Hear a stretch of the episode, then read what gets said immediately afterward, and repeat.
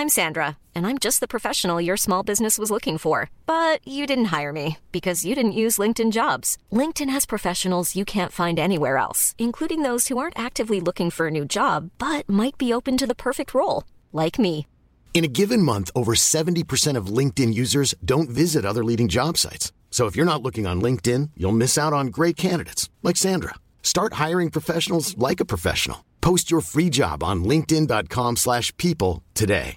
Ready to pop the question? The jewelers at BlueNile.com have got sparkle down to a science with beautiful lab-grown diamonds worthy of your most brilliant moments. Their lab-grown diamonds are independently graded and guaranteed identical to natural diamonds, and they're ready to ship to your door. Go to BlueNile.com and use promo code LISTEN to get $50 off your purchase of $500 or more. That's code LISTEN at BlueNile.com for $50 off. BlueNile.com code LISTEN.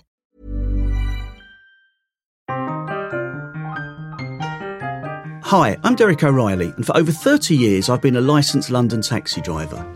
For 20 years, I taught the knowledge to prospective London cab drivers. During this podcast, I'm going to be joined by experts who are going to bring the forgotten and secret history of London to life. Today, we're going to look at the really dark side of the East End and discuss the Jack the Ripper murders. Hi, today I'm joined by a very good friend and a very knowledgeable person. Hello, I'm David Charnick. I guide extensively in Tower Hamlets, the original East End, but I'm also a qualified City of London guide, and I teach tour guiding through the London Borough of Tower Hamlets. Well, once again, nice to see you, David. And it's good to see you, Derek. Now, you and I have had plenty of discussions about the East End and what life was like and what crimes were committed, etc. Mm-hmm. Now, no discussion about the East End is complete without the mention of Jack the Ripper. Yeah, you can't avoid that. No, absolutely. Now, I lived um, just off of Leman Street for many years, and um, during my own personal research, I found lots of connections to Jack the Ripper within that area. Now, they're known as the Whitechapel murders, but in reality, they didn't actually happen in Whitechapel, did they, David? That's right, yeah. Um, for the pedantic amongst us, the the first murder, Mary Ann Nichols, was committed in uh, what we call Whitechapel now is really Mile End Newtown, and that was part of the Bethnal Green Police District, Division J of the Metropolitan Police. Annie Chapman and Mary Jane Kelly were killed in Spitalfields. Catherine Eddowes was killed in Mitre Square, which is actually in the City of London, which has its own police force. And Elizabeth Stride was killed just to the south of Commercial Road in the parish of St George in the east. And the little mortuary chapel where her body was kept before the inquest is actually still there in the churchyard of St George in the east, just off of the, the highway as it's known now, or Ratcliffe Highway as it used to be. So, to give us a sense of perspective and history, what year did these murders take place? They took place in the autumn of 1888, so beginning on Friday the 31st of August.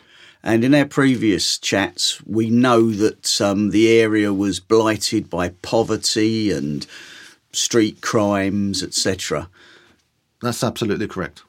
Okay, so we're, I'm trying to build an image in my mind again to get away from this smoky, hmm. dreary East End. so let's discuss Jack, hmm. or can I have your theory? Jack or Jill. Yeah. Tell me more, David. There is a theory that goes back, well, almost to the killings themselves, that the murderer was a woman rather than a man. And as I say, this is the Jill the Ripper theory, as in Jack and Jill. And it's a theory that's had some very famous supporters. Sir Arthur Conan Doyle, the creator of Sherlock Holmes, the famous private consulting detective, he subscribed to the theory. I mean, he didn't come up with it, but he heard it and thought it was very plausible. so, can you start by explaining why you think a woman could have committed these crimes. Give me some sort of factual evidence.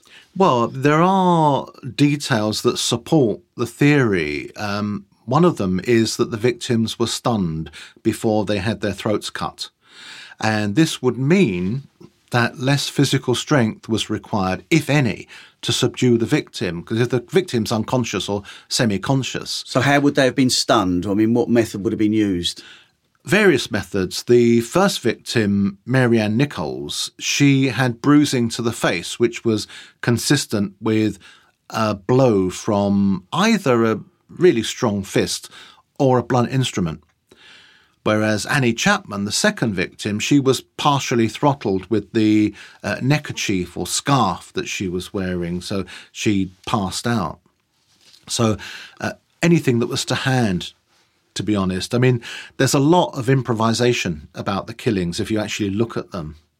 And how was this, you know, how did they know that these people had been stunned? Well, from medical evidence, as I say, with Mary Ann Nichols, you've actually got the bruising on the face that was consistent with a blow. And with Annie Chapman, I mean, all the victims had their throats cut, so she's got a throat cut, but there were also marks, ligature marks, to show that she'd been partially throttled. So the post mortem would have indicated this? Yes, that's right, yeah. Post mortem examination. Okay. And um, I know there's been several people put forward as the Ripper. So, but I, I will ignore them for now. I'm more concerned with the idea that it was a woman. It, it mm. you know, I've not heard it before. Um, mm. So, can you sort of tell me more? Yeah, the fact is that the signature of the Ripper killings, you know, the, the thing that makes them unique, includes the fact that the uterus or womb was cut out and taken away. And so the theory sort of built up around that, that, you know, it sort of gained significance because of what a womb is, uh, and that therefore it was a woman who couldn't have children and who therefore resented women who could. And bearing in mind that the victims of the Ripper killings were either full time prostitutes or women who resorted to casual prostitution to try and make ends meet. You know, they were trying to make a, a more regular and safer living, but inevitably they turned to casual prostitution. Um, and a prostitute is a woman who wouldn't want to be pregnant because it would be a professional hindrance or encumbrance. And so they wouldn't want children. And if they got pregnant, they by and large want to get rid of it. Did the police at the time ever follow this theory? Did they ever sort of investigate it as a as a clue? I've not come across anything that suggested that they were arresting any women. They certainly arrested a lot of men Loads of men were arrested, but inevitably released fairly quickly because it was clear that they weren't the perpetrators. Okay, so let's look at the areas of the crimes. Can we hmm. sort of take them individually, you know, briefly? Certainly. Well, we begin with Mary Ann Nichols, and she was killed about three o'clock, possibly as late as half past three, on the morning of Friday, the 31st of August, 1888. And her body was found about 20 to 4 in the morning by a man called Charles Cross, who worked for Pickford's. Pickford's Cartage Company became Pickford's Removals. Oh, yeah, I know them. And yeah, so he was on his way to work. He was coming down what was then Bucks Row, which is now Durward Street, and he saw what he thought was a tarpaulin or a piece of large cloth in the entrance to a stable yard, Brown stable yard. And he went over to pick it up because he thought I could use that. And when he got closer, it was clear that it was the dress on a dead body. But there was no street lighting. You've got to remember that. The nearest street light was right down the end of the street on Brady Street and that's a significant distance away. There's no way the light from that could have reached the spot on Durward Street or Bucks Row, as it was, where the body was found. So the uh, the police were summoned, and about four o'clock, the police doctor, Dr. Llewellyn, turned up, and he made what examination he could, and he could tell that it was a woman who'd had a throat cut, and going by temperature and so on, he estimated she'd been dead between 30 and 60 minutes. So this was about four o'clock. So believed time of death was three to half past three. Right. And how quickly did the second murder follow? Fairly quickly, just over a week later, that was Saturday, the 8th of September. That was the murder of Annie Chapman, who was, well, her, she was found, presumably killed, in the backyard at number 29 Hanbury Street, which is no longer there. And uh, did the police quickly link the two? Very quickly. The inquests were held just about a week after each other, and the links were quite clear. Both victims had been killed very quickly. They'd been stunned, as we've mentioned, and then their throats were cut with a very sharp knife. But then the bodies were mutilated post mortem. And you get a bit of escalation, which is what you would expect from a serial killer who is, you know, getting some sort of adrenaline rush. You need to go a bit further. So, whereas with Mary Ann Nichols, her uterus had been cut away and taken away, uh, cut out through one of the sort of great slashes to her abdomen. With Annie Chapman, her intestines had been pulled out and draped round her shoulders. And there was more evidence of cutting to the body, a bit more frenzied. And also, the uterus hadn't come away cleanly. The tops of her bladder and vagina had come with it. So I'm trying not to get too detailed. Yeah, no, no, yeah, absolutely. It's an no, indication. No, I think I suppose because of the nature of the crimes, mm. they're going to sound a little bit gory, you know, as as we're discussing them. Um, mm. You mentioned the term serial killer. Did the, yeah. the police presumably didn't embrace that term in those days, or did they? Not as far as I can see. I mean, all this seems to have been quite new. So I mean, there were cases before of linked murders. I mean, you go back to 1811 and you get the Ratcliffe Highway murders of December 1811, where two families were killed within 12 days down in, in Ratcliffe, so not too far from the London docks. Right, so this type of crime wasn't as unusual as it was perceived then, multiple killings. I think that it was more the the sort of the number of killings and also the the mutilation post mortem. Yeah, that was yeah. a relatively new thing. So we've talked about murder number one. We've mm. talked about murder number two. Yeah, twelve days apart. Mm-hmm. Let's move on to murder number three. Well, you get a gap of just over three weeks. That's the thing, and nothing happens until the early hours of the morning of Sunday, the thirtieth of September. So you got from the 8th to the 30th, so nearly 22 days. And nothing's happening as far as murdering is concerned, but there's a lot happening as far as the police are concerned. They're running around arresting all sorts of men, but then having to let them go again, as I say, quite quickly because it's clear they're not the killer. And the operation was based around Leman Street Police Station, am I correct? That's correct, yes. Yeah. I mean, okay. that's another thing to consider. Um, although the Metropolitan Police had come into being in 1829, the CID, the Specialist Investigation Department, the Detective Department, had only been in place since 1878. So that's just 10 years before the Ripper killings. And so it was relatively new. So their methods of investigation would have been quite basic and very new. Yeah. a lot of this stuff was, you know, a, a new idea, you know, and they were having to cope with trying to understand why these things were done and, and why someone would slash up a victim's body like well, that. I think we'd still ask that today, to be honest with you, but uh, it must have been very difficult for them to comprehend. Mm. So let's now discuss the third murder, which yeah. you said happened 22 days after the second murder. Mm. You have actually two murders. It's known as the double event. And so you get the murders of Elizabeth Stride and Catherine Eddowes within three quarters of an hour of each other. Right. Now, where were they found? Right. Elizabeth Stride, like Mary Ann Nichols, was found in the entrance to a stable yard, a Dutfield's yard in this case, on Berner Street, which is now Henrique Street, just to the south of Commercial Street. Oh, I know it very Sorry, well. I used to live around the corner from there. Uh huh. Um, Near Backchurch Lane. Yeah, that's yeah. right. Um, it has to be said, though, that there's nothing there to see. of the actual crime scene. In fact, that that's the case throughout. Yeah. Yeah, there's nothing marked, no plaques anywhere, is there? No, no, No. Um, Not that you'd necessarily want them to be there. It's a bit, you know, morbid to think that way, but it is dark history, but then you know we, we can't forget the darkness. you know. No. if we do, we're in danger of repeating it. yeah, no, absolutely. Man's inhumanity to man, Hmm. etc. So, David, who found the body?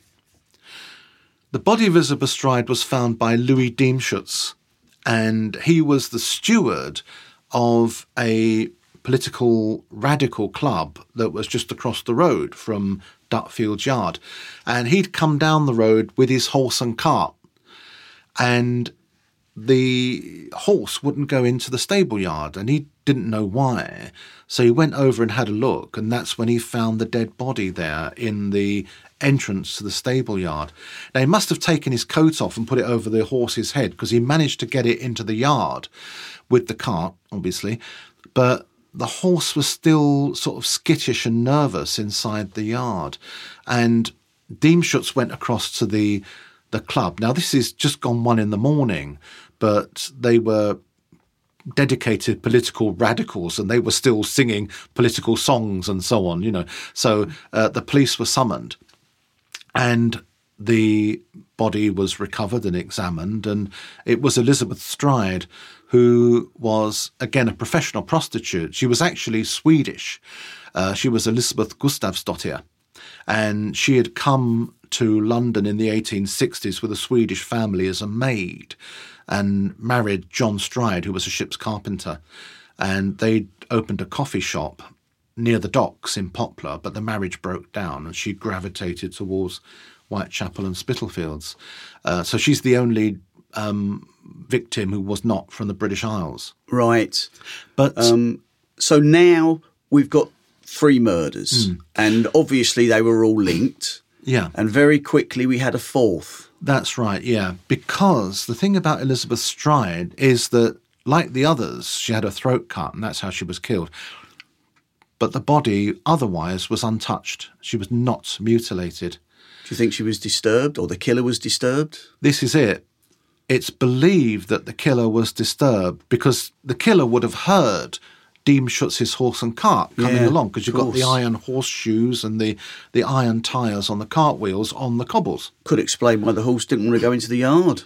Well, this is it. That's why it's sort of understood that the horse was, as I mentioned, sort of quite nervous and skittish inside, because it's understood that the killer sort of retreated further into the yard, and the horse sensed that there was someone there who was, you know, on edge and, and nervy and so on, and that's why it was responding. And when Diemschutz went to get help, it's believed that that's when the killer made an escape and ran up the road heading sort of northwestwards and ended up on Mitre Square.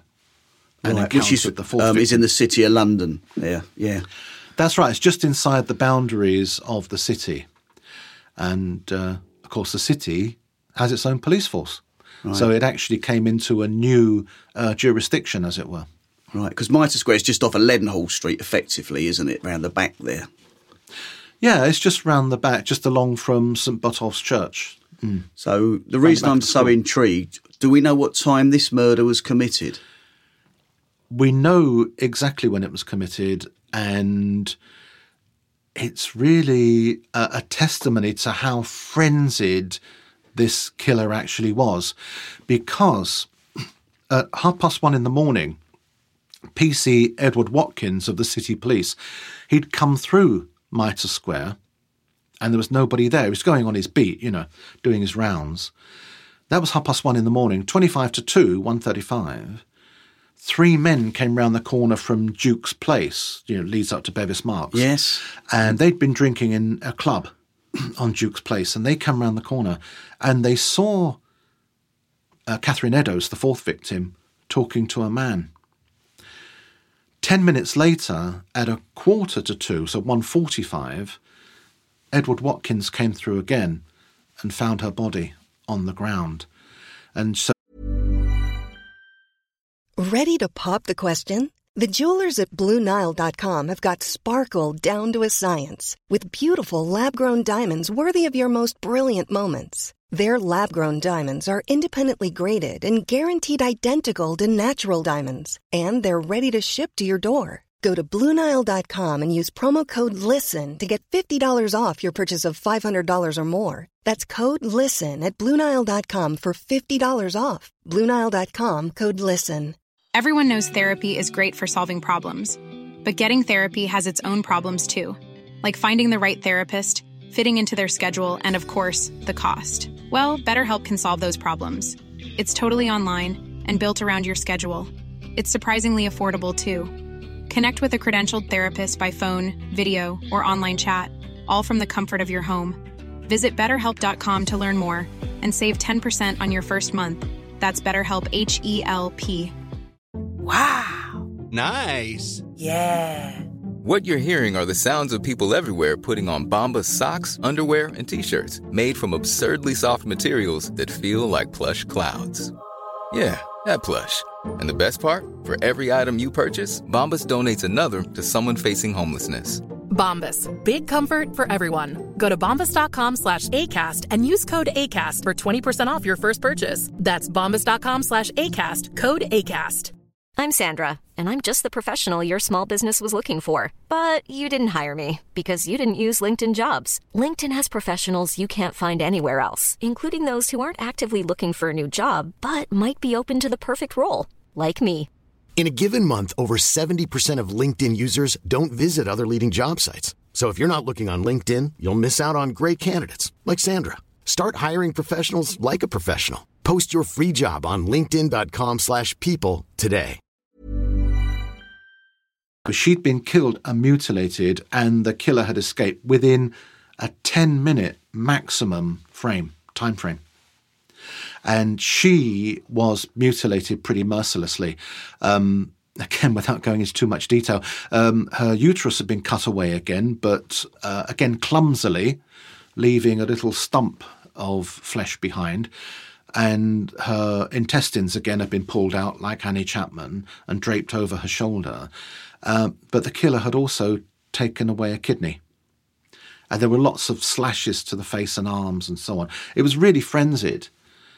But bearing in mind, this killer killed her and then carried out all these mutilations in less than 10 minutes and managed to get away as well. Um, it shows how quickly the killer was working and how frenzied these attacks were.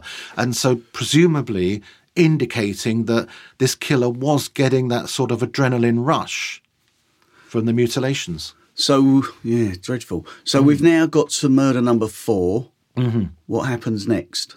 Nothing for over a month.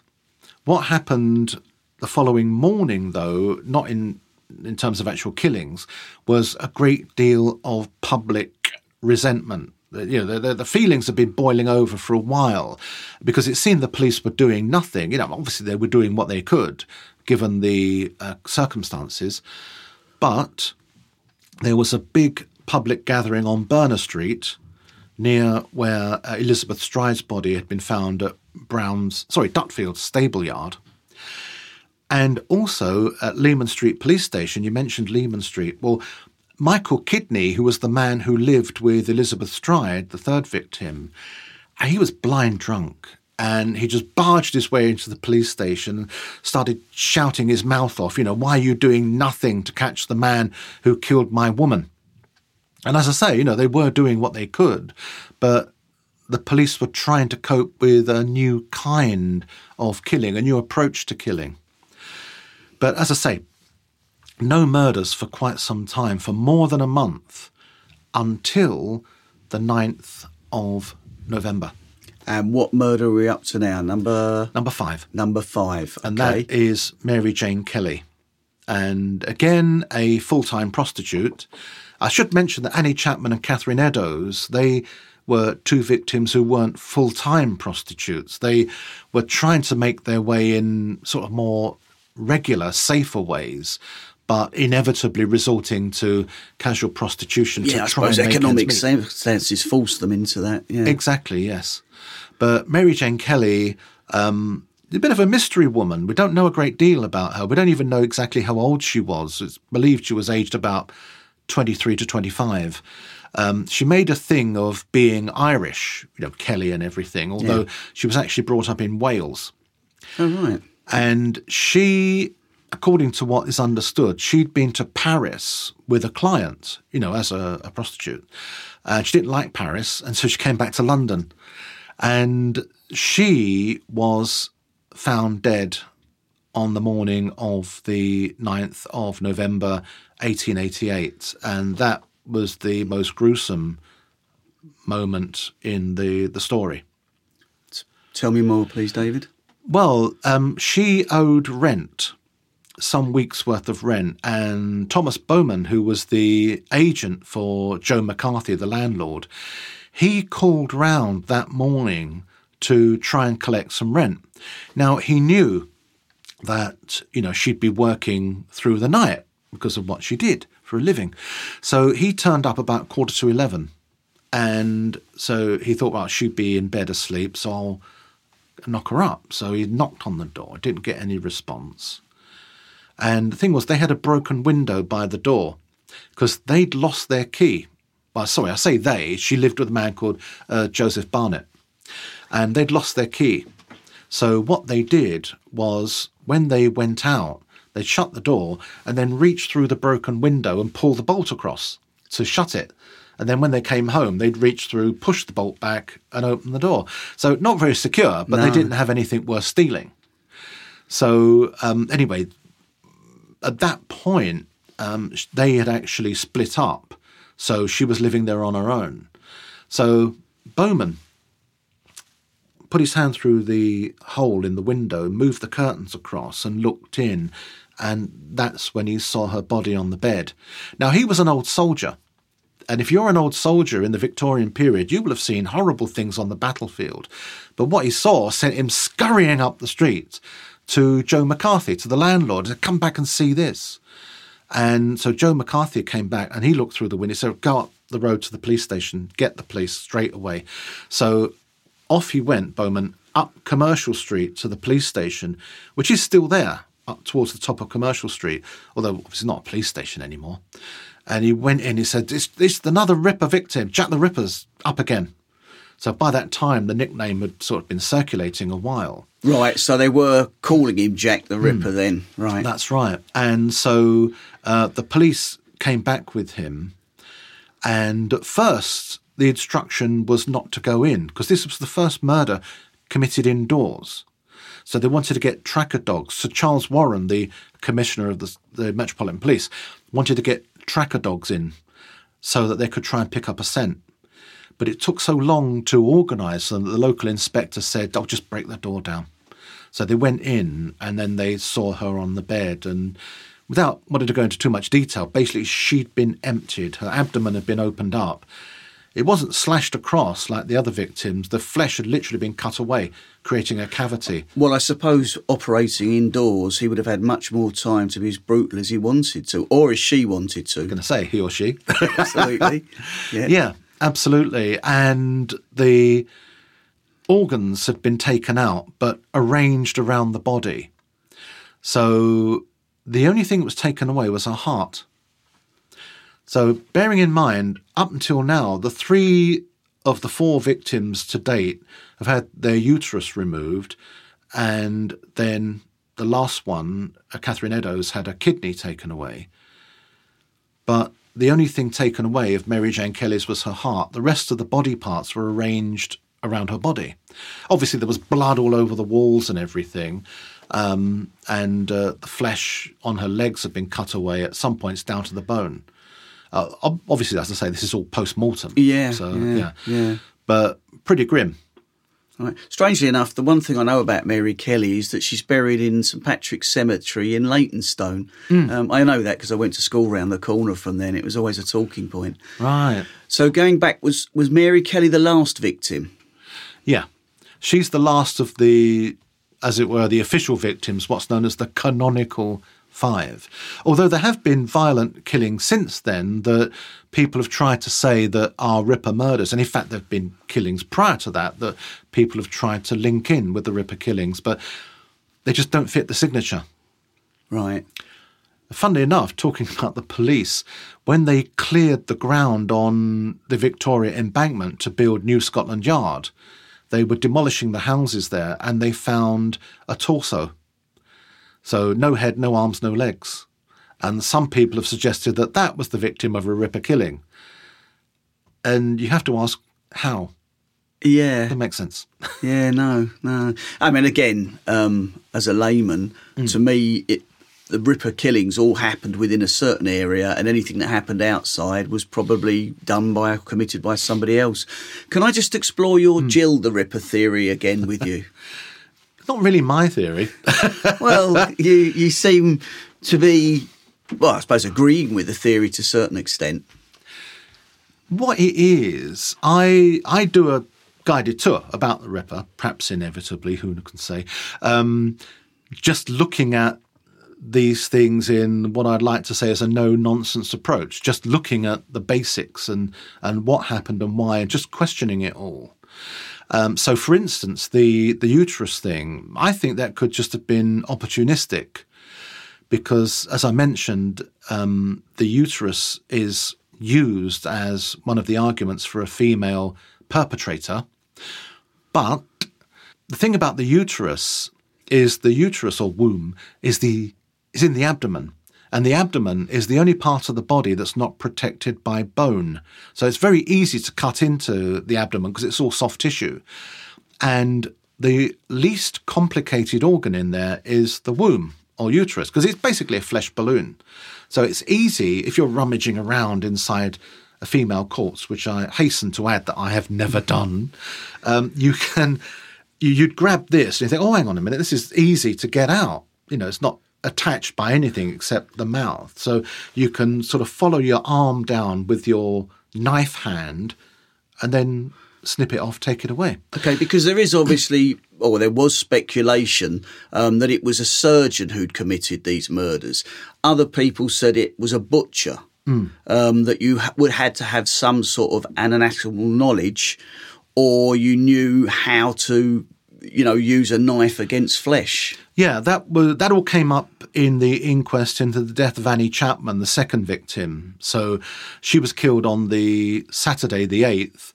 So the inquest was held on the tenth, on the Monday, and then adjourned for two weeks to allow the police to carry out their investigations. But during that hearing, the police surgeon put forward the idea that the killer was a medical man, possibly a surgeon.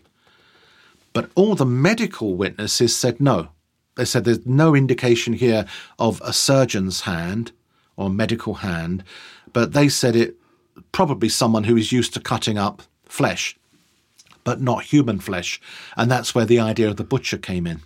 Right, and as you've just said, um, that part of the body is easily accessible once you've you've you've committed your crime. That's right, yeah. But coming back to um, my idea, which I think is my idea, I came to it independently, but um, I haven't. I haven't really formulated a theory, as it were. But um, as I say, looking just at these killings as a moment in history, just looking to what actually happened. If you look at the killing of Mary Jane Kelly, it doesn't fit the signature. Remember, as I said, the uterus or womb is removed in all the victims that were mutilated, Yeah. because Elizabeth Stride wasn't mutilated, and taken away. But it wasn't in the case of Mary Jane Kelly. And it wasn't that it was forgotten, it was actually placed under her head with one of her breasts and both of her kidneys. So it was part of the arrangement. And again, the kidneys were left behind as well. The only thing that was taken away was the heart. So I think it's more than likely she was the victim of a copycat killer. And you were saying about the killing occurring indoors and giving the killer more time to mutilate the body. Well, look at the other four victims. Where were they killed? Two of them were killed in the entrance to stable yards. And this is a time when you didn't have engines. And so your cart or your barrow, whatever, would be pulled by a horse or a pony. So stable yards were active places. They were busy places, and certainly early, in the early hours of the morning, because people were going in there to get their cart ready and the horses ready to go hmm. out to do their business. So they were busy places. Mitre Square was out in the open on the pavement, and we know that people came through there because, as we've already discussed, the policeman came through at half past one, and then three drinkers came round the corner five minutes later. So people came through. Yeah. And you could say that Annie Chapman, she was killed in the backyard at 29 Hanbury Street. So, oh, that was quite private, which doesn't hold much water because in those days you had multiple occupations. So, uh, a whole family would live in one room. So the, the house itself wasn't being used by just one family. And so people tended not to lock the doors, they just left them open. And people would cut through rather than going to the end of the street and round. And we know that was happening at 29 Hanbury Street because of witness statements at the inquest.